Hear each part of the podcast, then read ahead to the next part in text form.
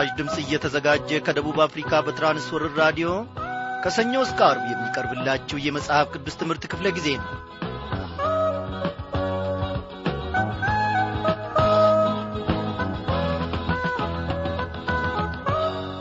ክብራን አድማጮቼ እንደምን አመሻችሁ።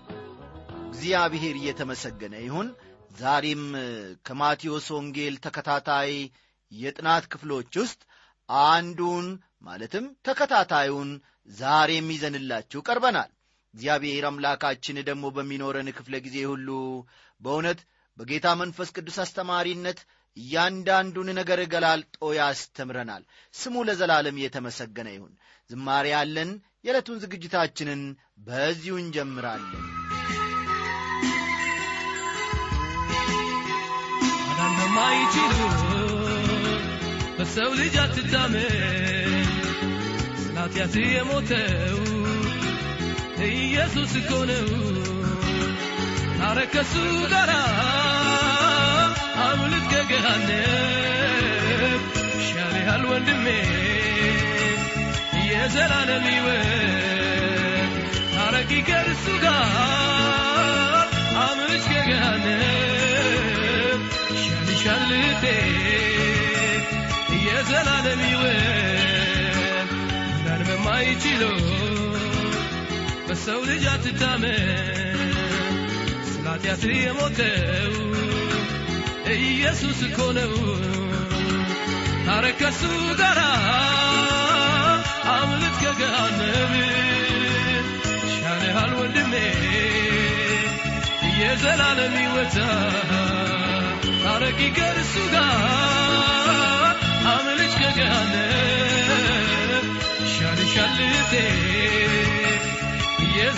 ሕይወት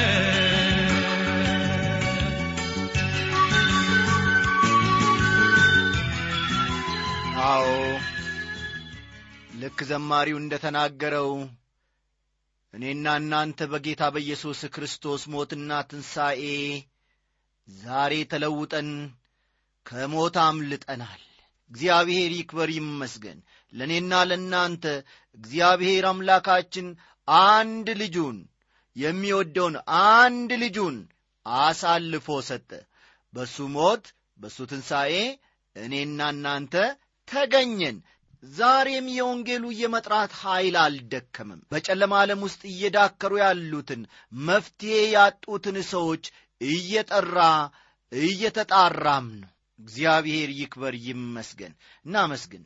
አቤቱ እግዚአብሔር አባታችንና አምላካችን እናመሰግንሃለን። ስለዚህች ምሽት ስለ ድንቅ ቃልህ እግዚአብሔር ሆይ እናመሰግንሃለን። በዚህ ሰዓት ደግሞ እነሆ በሰማያዊ ጥበብህና ኀይል በመካከላችን ተገኝተ ይህንን ዘላለማዊ የሆነውን ቃልህን እንድትባርክልን ይህንን ዘላለማዊ የሆነውን ቃልህን ደግሞ እግዚአብሔር ሆይ እንድታስተምረን እንለምንሃለን ዛሬም ደግሞ ከወትሮ በበለጠ ሁኔታ በጌታ በኢየሱስ ክርስቶስም በመካከላችን ተገኝተ ድንቅ የሆነውን ይህንን ቃልህን እግዚአብሔር አምላካችን ወይ የምንረዳበትን ልቦና እንድትሰጠንና እንድትፈጥርልን እንለምናለን። በሰማነውም እውነትህ ደግሞ እንድንኖር ለሌሎችም ትርፍ መሆን እንድንችል እግዚአብሔር ሆይ እርዳን።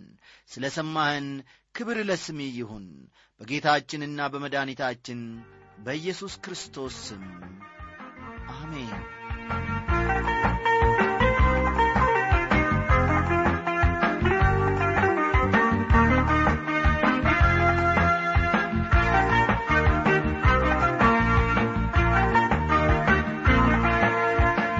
ውድ አድማጮቼ ባለፈው ክፍለ ጊዜ ጥናታችን ከማቴዎስ ወንጌል ምዕራፍ 13 ስለ ዘሪው ምሳሌ ስለ እንክርዳዱ ምሳሌ እንዲሁም አለፍ ብለን ደግሞ ስለ ሰናፍጭ ቅንጣት ምሳሌ ከተመለከትን በኋላ አለፍ ብለን በተመሳሳይ መልኩ ደግሞ በእርሻ ውስጥ የተሰወረውን መዝገብ ምሳሌ የመልካም ዕንቁን ምሳሌ ጌታችን የተናገረውንና ያስተማረውን ስንመለከት ነበረ ዛሬም ባለፈው ክፍለ ጊዜ ጥናታችን ወደ መጨረሻ ላይ ተመልክተን ማለትም ወደ ባሕር የተጣለች መረብ ምሳሌን ከተመለከትን በኋላ ማቆማችን የሚታወስ ነውና ከዚያው በመነሳት ትምህርታችንን እንጀምራለንና እስቲ መጽሐፍ ቅዱሶቻችሁን ገለጥ ገለጥ አድርጋችሁ የማቴዎስ ወንጌል ምዕራፍ 13 ቁጥር 51 ና 52ን ተመልከቱ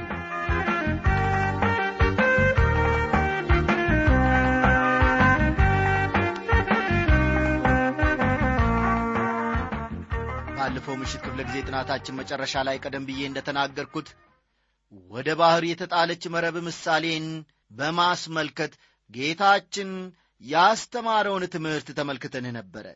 አሁን ደግሞ ከቁጥር ሐምሳ አንድ በመነሳት የባለቤት ምሳሌ ስለሚናገረው ትምህርት አብረን አንድ ላይ እንመለከታለን። አንዳንድ ሰዎች ይህን ቃል ምሳሌ አይደለም ይላሉ። ሌሎች ደግሞ ምሳሌ ነው ይላሉ።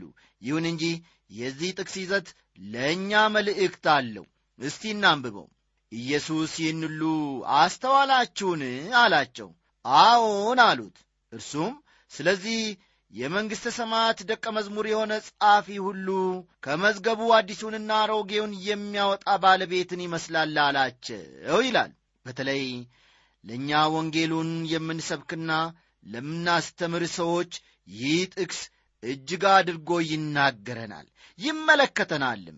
አዲሱንና አሮጌውን እናመጣለን። አንዳንዶች ይህንን ሰምተነዋል ይሉናል ሊሰሙት ይችላሉ።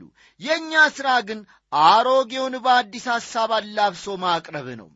ኢየሱስ ወደ ገዛ አገሩ ስለ መመለሱና በዚያም እንዳልተቀበሉት የሚያወሳውን ቁጥር ደግሞ ከቁጥር 53 ና 54 መመልከት ይቻላል። እነዚህን ምሳሌዎች ካስተማረ በኋላ ጌታ ኢየሱስ ተለይቶ ወደ ገዛ አገሩ ወደ ናዝሬት ሄደ። እንዲህ ይላል ኢየሱስም እነዚህን ምሳሌዎች ከጨረሰ በኋላ ሄደ ወደ ገዛ አገሩም መጥቶ እስኪገረሙ ድረስ በምኵራባቸው ያስተምራቸው ነበር። እንዲህም አሉ ይህ ጥበብና ተአምራት ይህ ከወዴት አገኘው? ሲሉ ሲናገሩ እንመለከታቸዋለን መቼም ቢሆን ወገኖቼ ተቃዋሚዎቹ ተአምር መስራት መቻል አለመቻሉን ተጠራጥረው አያውቁም። ነገር ግን ጥያቄያቸው ይህን ጥበብ ከወዴት አገኘ? ይህንን ታላቅ ሥራስ እንዴት ሠራ የሚል ነው። በቁጥር 55 ላይ ደግሞ እንዲህ ሲሉ እንመለከታለን። ይህ የጸራቢ ልጅ አይደለምን? እናቱስ ማርያም ትባል የለምን? ወንድሞቹስ ያዕቆብና ዮሳ ስምዖንም ይሁዳማ አይደሉምን ሲሉና ሲነጋገሩ እንመለከታቸዋለን። ይህ የጠራቢ ልጅ አይደለምን? ይላሉ። ይህ ነገሩን ሁሉ ያምታታባቸው ይመስላል። ማንነቱን በደንብ አላወቁም። በእነዚህ ሰዎች አእምሮና ግምት ጌታ ኢየሱስ ክርስቶስ የጠራቢ ልጅ ብቻ ነው። ዛሬም ለብዙ ሰዎች እንዲሁ ነው ጌታ ኢየሱስ ክርስቶስ። ታላቅ መምህር ትልቅ ሰው አስደናቂ ሰው እንደሆነ ያስባሉ እህቶቹስ ሁሉ በእኛ ዘንድ ያሉ አይደሉምን? እንኪያስ ይህን ሁሉ ከወዴት አገኘው የሚለውን ቃል ከቁጥር 56 እንመለከታለን። ኢየሱስ ክርስቶስ እህቶችና ወንድሞች እንዳሉት ግልጽ ነው። ከእርሱ በኋላ ከማርያምና ከዮሴፍ የተወለዱ ናቸው። በእርግጥ የእግዚአብሔር ልጅ እንደሆነ እስከ ትንሣኤ በኋላ ድረስ እንኳን አላወቁትም ነበረ። ቁጥር 57ን ተመልከቱ። ተሰናከሉበትም ኢየሱስ ግን ነቢይ ከገዛ አገሩና ከገዛ ቤቱ በቀር ሳይከበር አይቀርም አላቸው ይላል። በገዛ አገሩ ያሉት ሰዎች ይህ የምናውቀው ሰው አይደለም እንዴ? ቤተሰቡን እኮ እናውቃለን በእኛ መካከል ነው ያደገው እያሉ እርስ በርስ ይነጋገሩ ነበረ። ይህንን የሚያስተምረውን ከወዴት አገኘው እያሉም ይገረሙ ነበረ። ቁጥር 58 የምዕራፍ 13 መጨረሻው ክፍል ነው። እስቲ እናንብበው ባለማመናቸውም ምክንያት በዛ ብዙ ተአምራት አላደረገም ይላል። ይህ እርሱ በዚያ በነበረበት ጊዜ የእግዚአብሔርን ኃይል የወሰነው ምን እንደሆነ ልብ እንበል አለማመን ነው ወገኖቼ። አስተዋላችሁ? የእርሱን ማለትም የእግዚአብሔርን ኃይል የወሰነው የእነርሱ አለማመን ነው። ሐሳቡ እርሱ ተአምራት ለማድረግ አልቻለም ሳይሆን ከአለማመናቸው የተነሣ ታምራት አላደረገም ነው። ዛሬም ያለብን ችግር ወገኖቼ አለማመን ነው።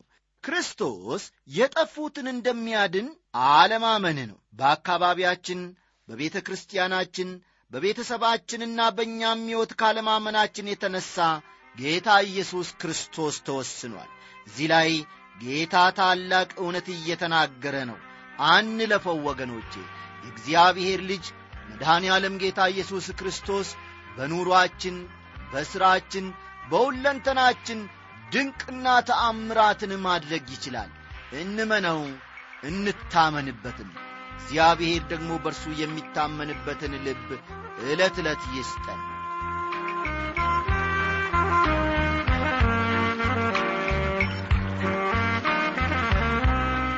እንግዲህ ወገኖቼ የምዕራፍ አሥራ ሦስትን ትምህርት እዚህ ላይ ያጠናቀን አሁን ደግሞ በቀሪው ሰዓታችን የምዕራፍ አሥራ አራትን ትምህርት ጌታ በረዳን መጠን አብረን እንመለከታለን። የዚህ የማቴዎስ ወንጌል ምዕራፍ 14 አብይ ሐሳቡ የጌታ መንገድ ጠራጊ የነበረው መጥምቁ ዮሐንስ ስለ መሰየፉ የጌታ መንገድ ጠራጊ የነበረው መጥምቁ ዮሐንስ ስለ መሰየፉ ኢየሱስ ክርስቶስም ፈቀቅ ብሎ እንደ ነበረ ነገር ግን ብዙ ሕዝብ እንደ ተከተሉት ጌታ በታምራቱ አምስት ሺህ ሰዎችን ስለ መመገቡ ደቀ መዛሙርቱን በባሕር ወደ ማዶ እንዲሻገሩ ካዘዛቸው በኋላ ማዕበል በገጠማቸው ጊዜ በውኃ ላይ እየተራመደ ወደ እነርሱ ስለ መምጣቱም እንመለከታለን። የኢየሱስ ክርስቶስን ንጉሥነት የማይቀበሉ ሰዎች ተቃውሞና ከሃይማኖት ሰዎች የደረሰበት ተቃውሞ ባለፈው ጥናታችን እንደ ተመለከትነው አሁንም ቀጥሎ እናገኛለን። ይህ ምዕራፍ ሁኔታዎች እየከፉ መሄዳቸውን ያሳየናል። መጥምቁ ዮሐንስ ሄሮድስን በመቃወሙ አንገቱን ተቀልቷል። ይህ በእውነት ላይ በገሃድ የተደረገ ተቃርኖ ነው አካሄዱም የረከሱ እጆችን በክርስቶስ ላይ እስከ መጫን የሚያደርስ ነበረ ጌታ ኢየሱስም የሄሮድስን ምግባር ብልሹ ክንዶች ላለማስገደድ ከአካባቢው ፈቀቅ አለ። ጊዜው ገና አልደረሰም ነበርና አምስት ሺህ ሰዎችን የመመገቡ ተአምራት የሰዎችን አስተሳሰብ በመሳብ አንጻር ለወንጌል ጸሐፊዎች ከታምራቶች ሁሉ እጅግ አስፈላጊ ተአምራት ነው። ይህ ተአምር በሁሉም ወንጌሎች ውስጥ ተጽፎ ይገኛል። እስቲ ቁጥር አንድና ሁለትን ቀደም ብለን እንመልከተው። በዚያ ዘመን የአራተኛው ክፍል ገዢ ሄሮድስ የኢየሱስን ዝና ሰማ። ለሎሌዎቹም ይህ መጥምቁ ዮሐንስ ነው እርሱ ከሙታን ተነስቷል ስለዚህም ኀይል በርሱ ይደረጋል አለ ይላል። በዚህ ክፍል የምንመለከተው የመጥምቁ ዮሐንስን መገደል ነው። ሄሮድስና ሎሌዎቹ መጥምቁ ዮሐንስ ከሞት እንደ ተነሣ ማመናቸው አጉል እምነት እንደሆነ ብታስቡ ትክክል ናችሁ። አጉል እምነትነቱ ግን የመጽሐፍ ቅዱስ የኢየሱስ ክርስቶስ የደቀ መዛሙርቱ ወይም የክርስትና አይደለም። የሄሮድስና በዘመኑ የነበሩ ያልተማሩ ሰዎች አጉል እምነት ነው እንጂ ይህንን የሚሰማ ሰው አንድ ጥያቄ ወዲያውኑ ሊጠይቅ ይችላል የዘመኑ ሰው የአጉል እምነት ተከታይ አይደለም ልንል እንችላለንን? ነገር ግን ዛሬ ብዙ ሰዎች በኮከብ ቆጠራና በጥንቆላ ያምኑ የለምን? እነርሱንስ ምን እንላቸዋለን ብሎ ጥያቄን ማቅረብ ይችላል። አዎ ወዳጆቼ በእርግጥ ዛሬም ብዙ ሰዎች በአጉል እምነት ተይዘዋል። በእግዚአብሔር ሕልውና አናምንም የሚሉ ሃይማኖት የለሾች እንኳን በጥንቆላና በምታታዊ ኃይላት ልምምድ ውስጥ ተዘፍቆ ይገኛሉ። እስቲ ብዙ ሳትሄዱ ብዙ ሳትርቁ አካባቢያችሁን ጎረቤታችሁን ተመልከቱ። የሚያስገርመው ደግሞ ብዙ ምሁራን በእንደዚህ ዐይነት ልምምድ ውስጥ መገኘታቸው ነው። ኮከብ ይቈጥራሉ ይጠነቁላሉ አው ምታታዊ ነገሮችን እናደርጋለን ይላሉ። አንገት ላይ የሚታሰርን ነገር ያደርጋሉ። የመሳሰሉ ነገሮችንም ያደርጋሉ። የኢየሱስ ክርስቶስ ሰብአዊነቱና አገልግሎቱ ከነገሥታት እይታ አላመለጠም። ሄሮድስ ስለ ኢየሱስ ክርስቶስ ስብከት በሰማ ጊዜ በፍርሃትና በአጓጉል እምነት ተሞላ። ሄሮድስ መጥምቆ ዮሐንስን ገሎት ነበረ። አሁን ስለ ኢየሱስ ክርስቶስ ስብከት ሲሰማ ጌታ ኢየሱስን ከመጥምቁ ዮሐንስ ጋር አመሳሰለው። ሄሮድስ መጥምቁ ዮሐንስ ከሞት እንደ ተነሣ ስላመነ ፍርሃቱ ወደ እብደት ተቀይሮ እንደገና ዮሐንስን ለማጥፋት ፈለገ። ሄሮድስ ምግባረ ብልሹ ሰካራምና ነፍሰ ገዳይ ሰው ነበረ። የኢየሱስ ክርስቶስ መንገድ ጠራጊ የነበረውን መጥምቁ ዮሐንስን አስገደለ። ደግሞም ኢየሱስ ክርስቶስን ለመግደል ተዘጋጅቶም ነበረ የሚከተለው ጥቅስ መጥምቁ ዮሐንስ በተገደለበት ጊዜ ስለነበረው ሁኔታ ወደ ኋላ መለስ ብሎ የሚያሳስበን ነው። እስቲ ጥቅሱን እናንብበው። ቁጥር ሦስት ሄሮድስ በወንድሙ በፊልጶስ ሚስት በሄሮድያዳ ምክንያት ዮሐንስን አስይዞ አሳስሮት በወይኒ አኑሮት ነበርና ይላል ሄሮድስ ዮሐንስን በሄሮድያዳ ምክንያት አሳስሮት ነበር የሚለው ቃል ያለፈ ድርጊት መሆኑን ያሳይናል ሄሮድስ ምን ያህል በሌሎች ሰዎች የሚመራ እንደሆነ አስተውሉ። ይህ ሰው በሄሮድያዳና አጠገቡ በነበሩ ሰዎች ተገፋፍቶ አስከፊ እርምጃ እንደወሰደ እናስተውላለን በቁጥር አራት መጥምቁ ዮሐንስ የሄሮድስን ምግባረ ብልሹነት በመቃወም የተናገረውን ቃል እንመለከታለን ዮሐንስ እንዲህ አለ እርሷ ለአንተ ትሆን ዘንድ አልተፈቀደም ይለው ነበርና ይላል። ሊገለውም ወዶ ሳለ ሕዝቡ እንደ ነቢይ ስላዩ ትፈራቸው የሚለውን ቃል ደግሞ ከቁጥር አምስት እንመለከታለን። በዚህ ክፍል ወገኖቼ ሄሮድስ ሕዝቡን መፍራቱን እንመለከታለን። ሄሮድስ በምኞት የተሞላ የሚማግጥ በመሆኑ የወንድሙን ሚስት ልብ በሉ የወንድሙን ሚስት ለራሱ አድርጎ ወስዶ ነበረ። ይህንን ከቁጥር ስድስት ነው የምናገኘው። መጥምቁ ዮሐንስ የተቃወመውም ይህንኑ ድርጊቱንና ምግባረ ብልሹነቱን ሥራውን ነበረ። ስለዚህም የምትለምነውን ሁሉ እንዲሰጣት በመሐላ ተስፋ አደረገላት የሚለውን ቃል ከቁጥር ሰባት ነው የምንመለከተው። ሄሮድስ የሄሮድያዳ ልጅ የሚያስፈልጓትን ዕቃዎች የምትጠይቅ ነበር የመሰለው እንጂ የመጥምቁ ዮሐንስን አንገት የምትጠይቅ አልመሰለውም። ቁጥር ስምንት እርሷም በእናቷ ተመክራ የመጥምቁን የዮሐንስን ራስ በዚህ በወጪ ትስጠኛ አለችው ይላል። እንዴት የሚዘገንን? እንዴትስ ያለ ክፋት ነው? እናትየው ሄሮድያዳ በሄሮድስ ቤት ትኖር ስለ ነበር መጥምቁ ዮሐንስ እርሷ የንጉሡ ሚስት መሆኗን በመቃወሙ ቂም ይዛበት ስለ ነበር ልትበቀለው ይህንን ዕድል ተጠቀመች። እስቲ ቁጥር ዘጠኝ ምን እንደሚል እናንብብ። ንጉሡም አዘነ። ነገር ግን ስለ መሐላው ከእርሱም ጋር ተቀምጦ ስላሉት ሰዎች እንዲሰጧት አዘዘ ይላል። ተመልከቱ። ለሕፃኗ ልጅ የመጥምቁ ዮሐንስ አንገት ተቆርጦ በወጪቱ እንዲሰጣት ሕፃኒቱ ስለ ጠየቀች አባትየው ወይም ንጉሡ ምን አለ? እሺ አለ እንደዚህ ባለ ሁኔታ የሚመራ ሰው ምን አይነት መሪ ሊሆን እንደሚችል አስቡ ወገኖቼ። በአጠገቡ የነበሩ ሰዎች ማላውን ካፈረሰ እንደሚንቁት ስላሰበ የማይገባ እርምጃ ወሰደ። ቁጥር አስርና አስራ አንድን መመልከት ትችላላችሁ።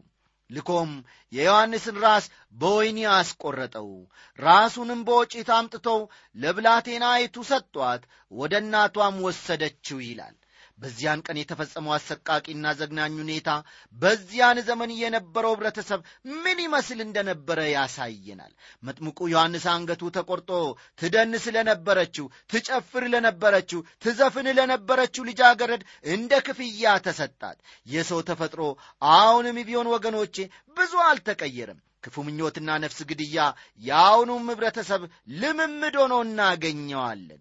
በቁጥር አሥራ ሁለት ላይ ደግሞ ደቀ መዛሙርቱም ቀርበው በድኑን ወሰዱና ቀበሩት መጥተውም ለኢየሱስ አወሩለት የሚልን ቃል እናገኛለን። የዮሐንስ ደቀ መዛሙርት የዮሐንስን አስከሬን ጠይቀው ወስደው በሐዘንና በፍቅር ቀበሩት። ለሄሮድስና ለተከታዮቹ ዛሬም ቢሆን የኢየሱስን ጌትነት ለሚጋፉ ወዮላቸው ለእኔና ለእናንተ ግን ክርስቶስ በጅቶናል። አዎ እርሱ መሠረታችን ስለሆነ ይበጀናል። ኢየሱስ ክርስቶስ ወደ ሌላ ስፍራ ስለመሄዱ የሚያወሳው ደግሞ ቁጥር አሥራ ሦስት ነው። ኢየሱስ ክርስቶስ የሄሮድስ ፍርሃት ወደ እብደት እንደ ተቀየረ ከዚህም የተነሣ ግብታዊ ድርጊቶችን ሊፈጽም እንደሚችል ስላወቀ ወደ ምድረ በዳ ፈቀቅ አለ። ጊዜውም ገና እንዳልደረሰ አውቋልና ይህን አደረገ። ጌታ ኢየሱስ በጀልባ የገሊላን ባሕር አቋርጦ ሄደ። ነገር ግን ሕዝቡ በእግር ተከትለውት ሄዱ። ከእነርሱ እንዲርቅ አልፈለጉምና ከባሕሩም ባሻገር አገኙት። ይህም ጌታ ኢየሱስ በሕዝቡ ዘንድ ምን ያህል እንደታወቀ ያሳየናል። ቁጥር አሥራ አራትን ተመልከቱ ሕዝቡ ድዌዎቻቸውን ይዞ ነበር የመጡት። እርሱም ደግሞ ፈወሳቸው። ፈውሱም ግልጽና ሁሉም ሊገነዘበው የሚችል ነበረ። በቁጥር 15 ኢየሱስ የተራቡትን ሰዎች ስለ መመገቡ የሚያወሳውን እንመለከታለን። ደቀ መዛሙርቱ ኢየሱስ ክርስቶስ ምን ማድረግ እንዳለበት ሊመክሩት እንደ ሞከሩ ከዚሁ ክፍል እናስተውላለን። ምክራቸውም ሕዝቡን ወደ ቅርብ መንደሮች እንዲሄዱ እንዲያሰናብታቸው ነበረ። ቁጥር 16 ላይ ግን እንዲህ ሲል እንመለከታለን። ኢየሱስም እናንተ የሚበሉትን ስጧቸው እንጂ ሊሄዱ አያስፈልግም አላቸው ይላል ጌታ ኢየሱስ ክርስቶስ ያዘን ልብ ነበረው ለሰው ልጅ። ጌታ ኢየሱስ አምስት ሺህ ሰዎችን የመገበበት ተአምራት በአራቱም ወንጌሎች ተጽፎ ይገኛል። በዚህ ምክንያት ብቻ ተአምራቱ አስፈላጊ መሆኑን መረዳት ይቻላል። ተአምራቱ ከመደረጉ በፊት ደቀ መዛሙርቱ ሕዝቡን ያሰናብት ዘንድ ለጌታ ለኢየሱስ ክርስቶስ ሊነግሩት ጀምረው ነበረ። ነገር ግን እርሱ እንዲህ አላቸው እናንተ የሚበሉትን ስጧቸው እንጂ ሊሄዱ አያስፈልግም ሲል ይናገራል። በዚህ ክፍል ጌታ ኢየሱስ ክርስቶስ ሆዱ የቱን ያክል ለእነዚህ ሰዎች እንደ ራራና እንደ ተጨነቀ እንመለከታለን ኢየሱስ ክርስቶስ ምንጊዜም ቢሆን ለእኔና ለእናንተ ችግር ይገደዋል። ቤተ ክርስቲያን አምስት እንጀራና ሁለት አሳ ይዛ መገኘቷ የዘመኑ አሳዛኝ ሁኔታ ነው። ሕዝቡ የሚያስፈልጋቸውን ለማግኘት ተፈጥሮአዊ በሆነ መንገድ ከያቅጣጫው ወይም በየአቅጣጫው ይሰማራሉ። እኛም ወደ ስነ ልቦና ሐኪሞች ለስነ ልቦናዊ ችግሮቻቸው መልስ እንዲያገኙ ለሥጋዊ ፍላጎታቸው ደግሞ ወደ መንግሥት እንዲሄዱ እየላክናቸው ነው ብዙ ሰዎችን ማለቴ ነው። ነገር ግን በእኛ ዘንድ ለሕዝቡ ሁሉ የሚተርፍ መንፈሳዊ ምግብ አለ ወገኖቼ። ምንም እንኳን አምስት እንጀራና ሁለት አሳ ቢሆንም የኢየሱስ ክርስቶስ ኃይል ከተጨመረበት ለሕዝቡ ሁሉ ሊደርስ ይችላል። እዚህ ላይ ራሳችንን ልንጠይቅ ያስፈልጋል። ያ ታምራትን የሚሠራው የኢየሱስ ኃይል በመካከላችን ይገኛልን ኃይሉ በመካከላችን ካለ ሰዎችን ከነ ጥያቄያቸው አንመልሳቸውም ወይም ለጥያቄያቸው መልስ ያገኙ ዘንድ ወደ ሌላ ስፍራ አንልካቸውም። መልሱ ከእግዚአብሔር ዘንድ በቤተ ክርስቲያን በኩል ሊገኝ ይገባልና። በቁጥር አሥራ ሰባት ላይ የኢየሱስ ደቀ መዛሙርት እንዲህ አሉ ከአምስት እንጀራና ከሁለት ዓሣ በቀር በዚህ የለንም ሲሉ ለኢየሱስ ተናገሩት። እርሱም እነዚያን ወደዚህ አምጡልኝ አላቸው ሲል በቁጥር 18 ላይ ደግሞ እንመለከታለን። የጌታ ኢየሱስ ምላሽ እጅግ የሚያስደስት ነው። ያላችሁን ልብ በሉ ያላችሁን አምጡልኝ አላቸው። ልብ በሉ ወገኖቼ ከኢየሱስ ክርስቶስ ጋር የሚቆጠረው ነገር ያለን ሳይሆን የሌለን ነው።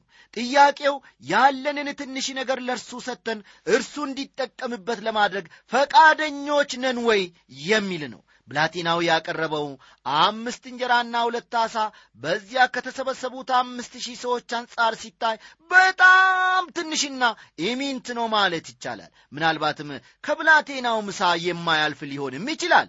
ኢየሱስ ግን ምን አለ ያላችሁን አምጡ ሲል እንመለከታለን። ሕዝቡን በሳር ላይ እንዲቀመጡ አዘዘ። አምስቱንም እንጀራና ሁለቱን አሳ ይዞ ወደ ሰማይ አሻቅቦ አየና ባረከ። እንጀራውንም ቆርሶ ለደቀ መዛሙርቱ ሰጠ። ደቀ መዛሙርቱም ለሕዝቡ የሚልን ቃል ደግሞ ከቁጥር 19 እንመለከታለን። ሕዝቡንም በሳር ላይ እንዲቀመጡ አዘዛቸው። በማርቆስ ወንጌል ውስጥ በዕድሜያቸውና በጾታቸው የሚመሳሰሉትን በአንድ ላይ በመቶና በአምሳ እያደረገ እንዳስቀምጣቸው ተጽፏል በየደረጃው በሥርዓት እንዲቀመጡ አደረጋቸው ጌታ። ጌታ ነገሮችን በሥርዓት ነው የሚያደርገው። ደቀ መዛሙርቱ በፊት ጌታን ሕዝቡን አሰናብት ብለውት ነበረ አሁን ግን ሕዝቡን ማገልገል ጀመሩ።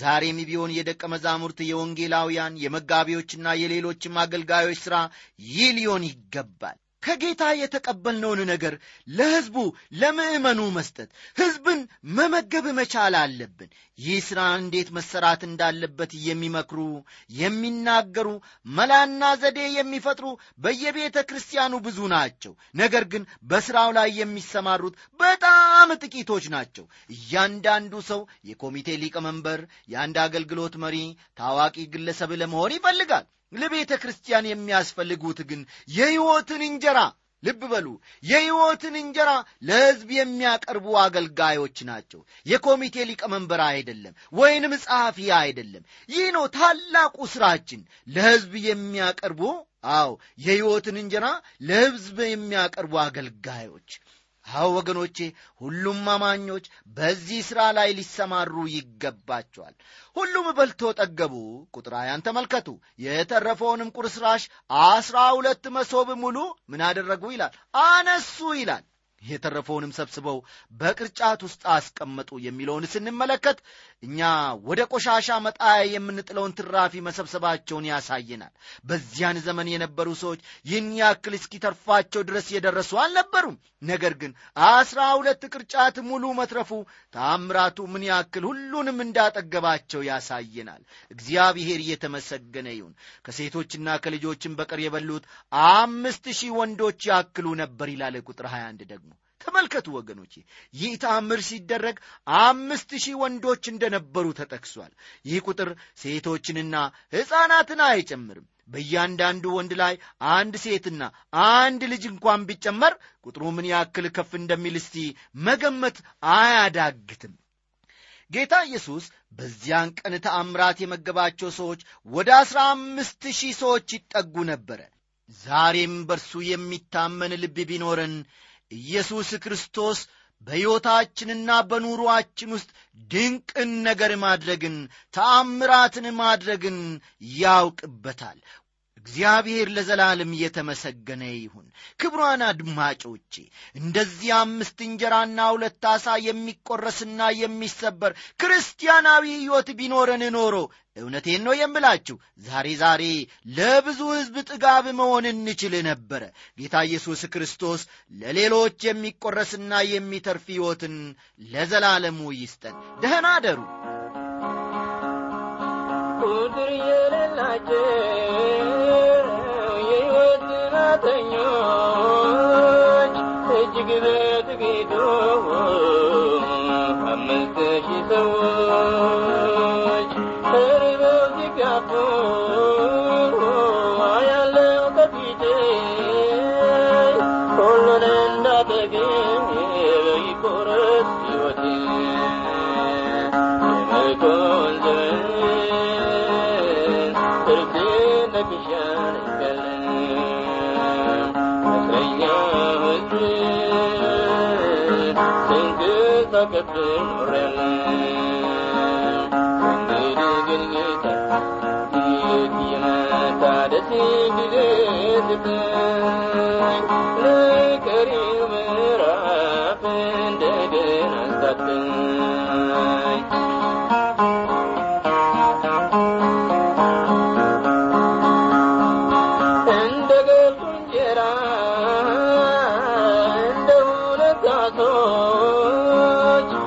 أكبر